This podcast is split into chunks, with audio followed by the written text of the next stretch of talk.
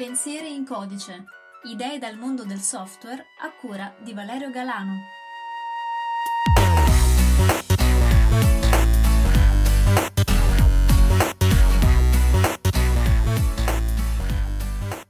Salve a tutti ragazzi e bentornati su Pensieri in codice. Non capita spesso di poter definire avvincente una storia di informatica o di informatici. Tuttavia, qualche settimana fa mi è capitato di leggere un interessante articolo su Medium in cui l'autore Alex Birsan descriveva il modo in cui ha hackerato oltre 35 aziende grazie ad un particolare tipo di attacco informatico da lui inventato. Questo attacco si basa su di una tecnica di uso estremamente comune nella moderna programmazione e leggerne la descrizione e il tasso di successo mi ha fatto riflettere su alcuni aspetti del modo in cui si sviluppa il software oggigiorno. Come vedremo fra poco, l'attacco è stato sì eseguito sfruttando degli specifici linguaggi di programmazione, ma il concetto alla base è molto ampio e può essere facilmente esteso ad altri linguaggi e ad altri livelli dello sviluppo software. Quindi, nell'episodio di oggi parleremo di come è avvenuto questo attacco, del perché è stato eseguito, di che cosa lo ha reso possibile e infine di come questa storia debba servire da lezione a tutti noi sviluppatori.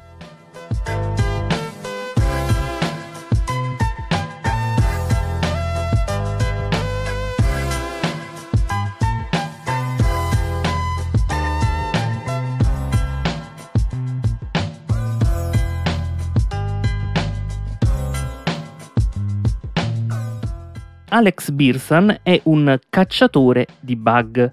Ciò vuol dire che il suo lavoro, o almeno parte di esso, consiste nel cercare i bug nei software e nelle piattaforme online. Molte aziende infatti premiano i ricercatori che scovano falle nei loro sistemi. Grosse realtà come Google, Apple e altri hanno proprio dei programmi di bug hunting ai quali è possibile partecipare e che elargiscono compensi in base alle entità dei bug individuati.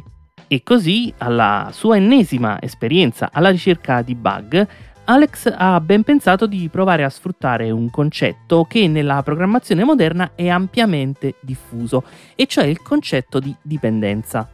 Quando in informatica si parla di dipendenza, solitamente si intende il fatto che un componente o un software sfrutta le funzionalità di un altro componente o software per svolgere le proprie attività. In altre parole, per fare un esempio semplice e pratico, è molto comune che un programma o un sito web utilizzi porzioni di codice create in precedenza da altre persone. Tali codici vengono comunemente definiti librerie e i loro autori li creano tendenzialmente o per soddisfare necessità abbastanza comuni o per condividere funzionalità fra più software. In generale, quando un programma o una piattaforma per funzionare includono al proprio interno delle librerie, si dice che queste rappresentano delle dipendenze per il progetto Ora, inizialmente, e con inizialmente intendo 10, forse 15 o 20 anni fa, le dipendenze si concretizzavano con il copiare materialmente il codice delle librerie necessarie all'interno del codice del nostro programma. Se infatti un nostro software avesse avuto fra le sue varie funzioni quella di creare un file PDF, ad esempio, invece di scriverci l'intero codice per generare il file in quel particolare formato, avremmo scaricato un'apposita libreria, possibilmente open source e possibilmente nella versione più recente disponibile, e l'avremmo integrata al resto del nostro codice. E così facendo il nostro programma avrebbe quindi contenuto il nostro codice più una parte di codice scritta da qualcun altro. Il vantaggio di una simile scelta è ovvio, ci avrebbe risparmiato tempo e fatica, evitandoci di riscrivere qualcosa che qualcun altro aveva già scritto e messo a nostra disposizione. E allo stesso modo però anche lo svantaggio è piuttosto chiaro. Essendo codice scritto da altri, avrebbe potuto contenere dei bug o addirittura in casi estremi del codice malevolo di qualche tipo. Ora, giusto per essere chiari, non è che se il programma fosse scritto interamente da noi, allora sarebbe esente da bug ma è ovvio che è diverso individuare e risolvere i nostri bug rispetto a quelli presenti nel codice di qualcun altro. In teoria, quando infatti si include una libreria, si dà per scontato che essa funzioni già correttamente e non la si va a ritestare in dettaglio, altrimenti questo vanificherebbe i vantaggi descritti prima. Ad ogni modo, questo concetto di dipendenza fin qui descritto negli ultimi anni si è andato, diciamo così, istituzionalizzando, entrando a far parte di parecchi linguaggi di programmazione e di parecchi componenti che sono poi diventati lo standard de facto. Pensiamo al Python, al PHP, al Ruby, Node, Deno. La lista è lunghissima ed elenca tutta una serie di linguaggi di programmazione corredati di un meccanismo atto ad includere in modo automatizzato librerie nei propri progetti e quindi dipendenze. Questo meccanismo è realizzato da un altro componente software che in linea generale prende il nome di gestore di pacchetti o in inglese package manager. Per me che sviluppo principalmente in PHP ad esempio, esiste un gestore chiamato Composer che mi permette di includere librerie di ogni genere le quali risiedono su di un enorme archivio online. Quando lancio il comando composer require seguito dal nome di un pacchetto, l'operazione eseguita in modo totalmente automatico è molto simile al modo in cui si includevano le dipendenze una volta che abbiamo descritto prima, ma ovviamente è anche un'operazione molto più sofisticata.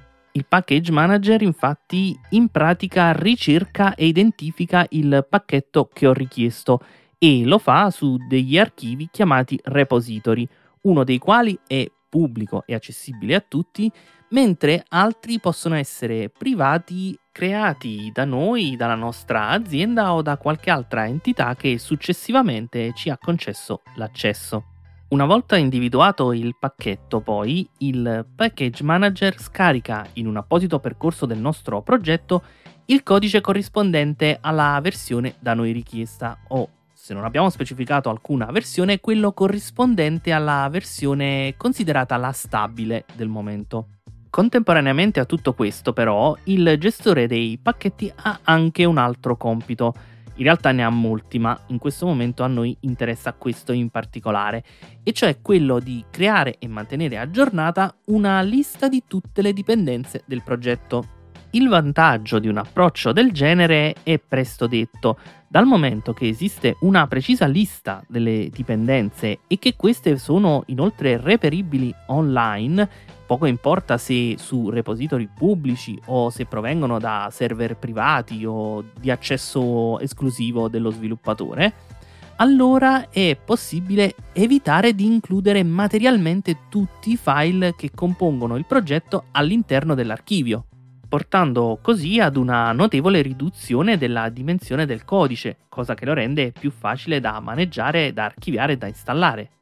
Ora, non scenderò in dettaglio perché non è argomento di questo episodio, ma i vantaggi dal punto di vista dello sviluppo e della distribuzione del software rendono questo approccio sicuramente molto migliore di quello descritto in precedenza.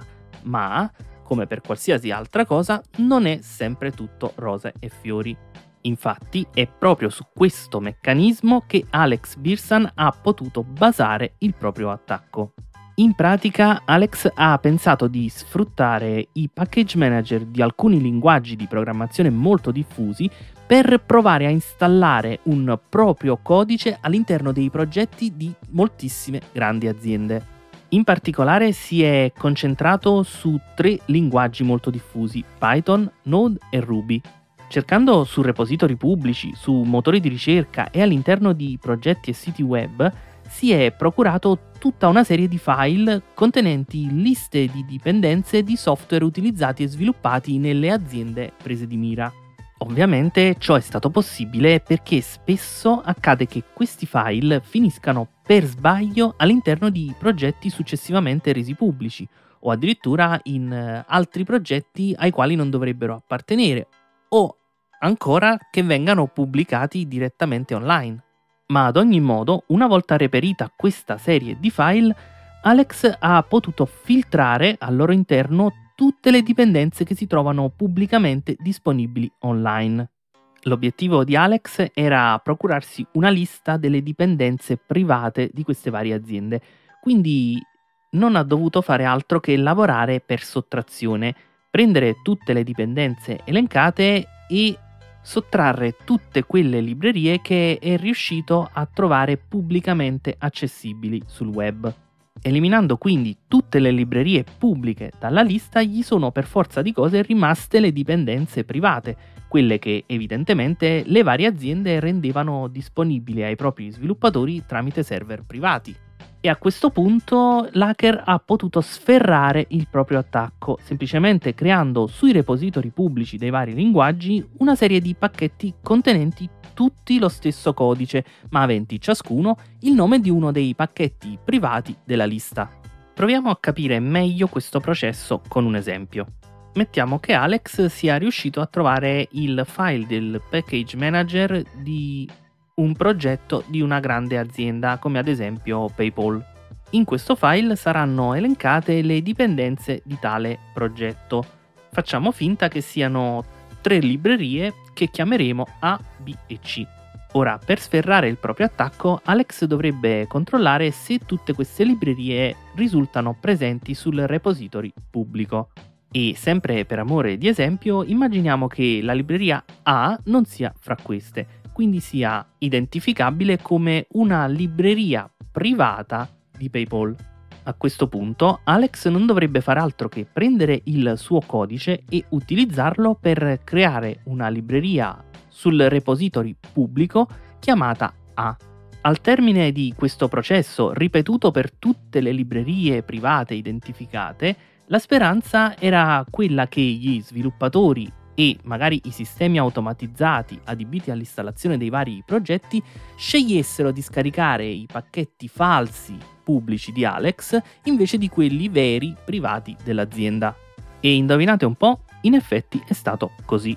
L'autore ha battezzato questo suo tipo di attacco Dependency Confusion e nell'articolo che vi lascio in descrizione per maggiori dettagli e che vi consiglio di leggere perché è davvero interessante, Alex racconta di oltre 35 compagnie colpite, tra cui Shopify, Apple e PayPal, ciascuna delle quali ha riconosciuto al giovane cacciatore una taglia di 30.000 dollari per il bug individuato.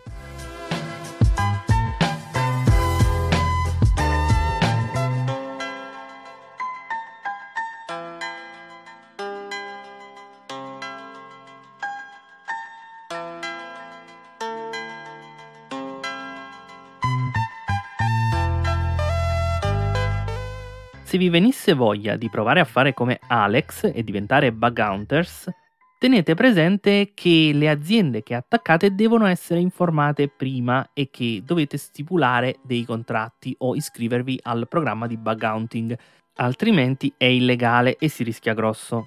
Inoltre, i tentativi di hacking non devono essere mirati al danneggiamento dei sistemi o all'esfiltrazione dei dati, altrimenti anche in questo caso potrebbero esserci ripercussioni legali. Il codice contenuto nei pacchetti falsi di Alex Beerson infatti conteneva solo dei meccanismi di notifica per avvisare dell'avvenuta installazione e identificare l'azienda colpita. Ma a parte questo, cosa possiamo imparare noi programmatori, professionisti o meno, da questa storia? Beh, io sarei felice di sapere voi cosa ne pensate, magari sul canale Telegram o sul gruppo o anche tramite messaggi o commenti. Trovate tutti i riferimenti in descrizione. Nel frattempo però una cosa mi sento di dirla, perché è un pensiero che già mi girava in testa da molto tempo e questa storia non fa altro che avallarlo. In informatica si dice sempre che non bisogna reinventare la ruota. Se una cosa già esiste ed è già disponibile, non è necessario ricrearla e in generale sono tutti ragionamenti corretti. Tuttavia, io però credo che come in tutte le cose, anche queste affermazioni vadano ragionate e contestualizzate. È vero che in linea generale conviene sfruttare componenti già esistenti, ma non in modo cieco e ottuso. Una dipendenza aggiunta al nostro progetto ci risparmia tempo di sviluppo e a volte anche molto, ma allo stesso tempo aumenta la possibilità che si verifichino dei problemi. In gergo si dice che allarga il perimetro della sicurezza. E non mi riferisco solo all'attacco di dependency confusion scoperto da Birsan, esistono molti altri attacchi.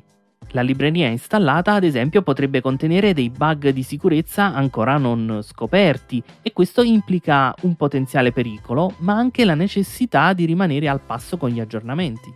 Oppure potremmo paradossalmente sbagliare ad installare dipendenza.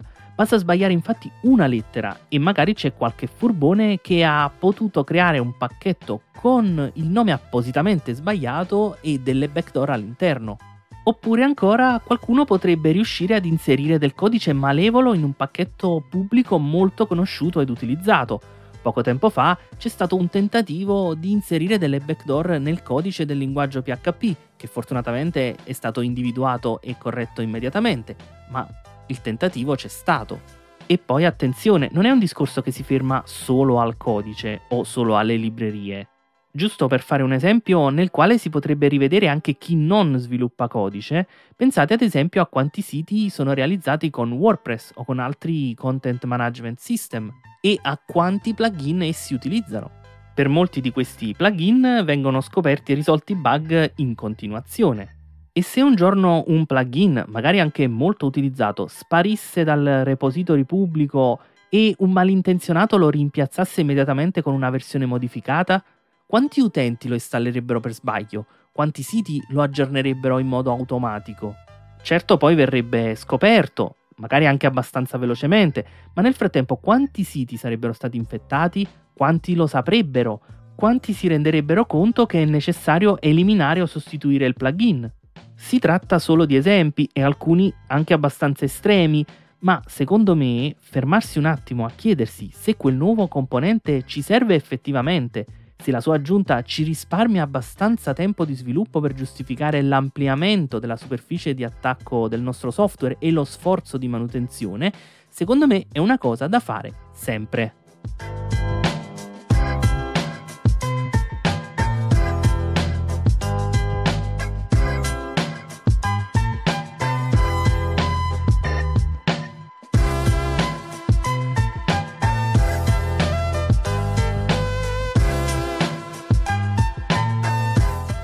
Bene, come al solito vi ringrazio per aver ascoltato fin qui, spero che l'episodio vi sia piaciuto. Ci tengo davvero a sapere voi cosa ne pensate, che linguaggi utilizzate, se ne utilizzate, quante librerie installate solitamente e se magari vi è mai capitato qualche problema di questo tipo come avrete capito, io in generale sono uno che cerca di evitare di aggiungere componenti esterni quando non è indispensabile, ma ci sono dei linguaggi che si basano fortemente su questa pratica, come ad esempio JavaScript.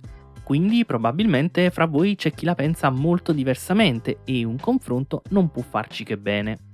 Detto questo, vi ricordo che se volete dare una mano a far crescere il progetto, potete condividere questo e gli altri episodi, magari aggiungendo una piccola nota su cosa vi è piaciuto e cosa vi è interessato, o addirittura facendolo ascoltare a qualcuno. Magari potrebbe diventare un ascoltatore assiduo e un'altra bella persona con cui discutere. Quindi ancora grazie per aver ascoltato fin qui, vi saluto, vi do appuntamento al prossimo episodio e vi ricordo che un informatico risolve problemi, a volte anche usando il computer.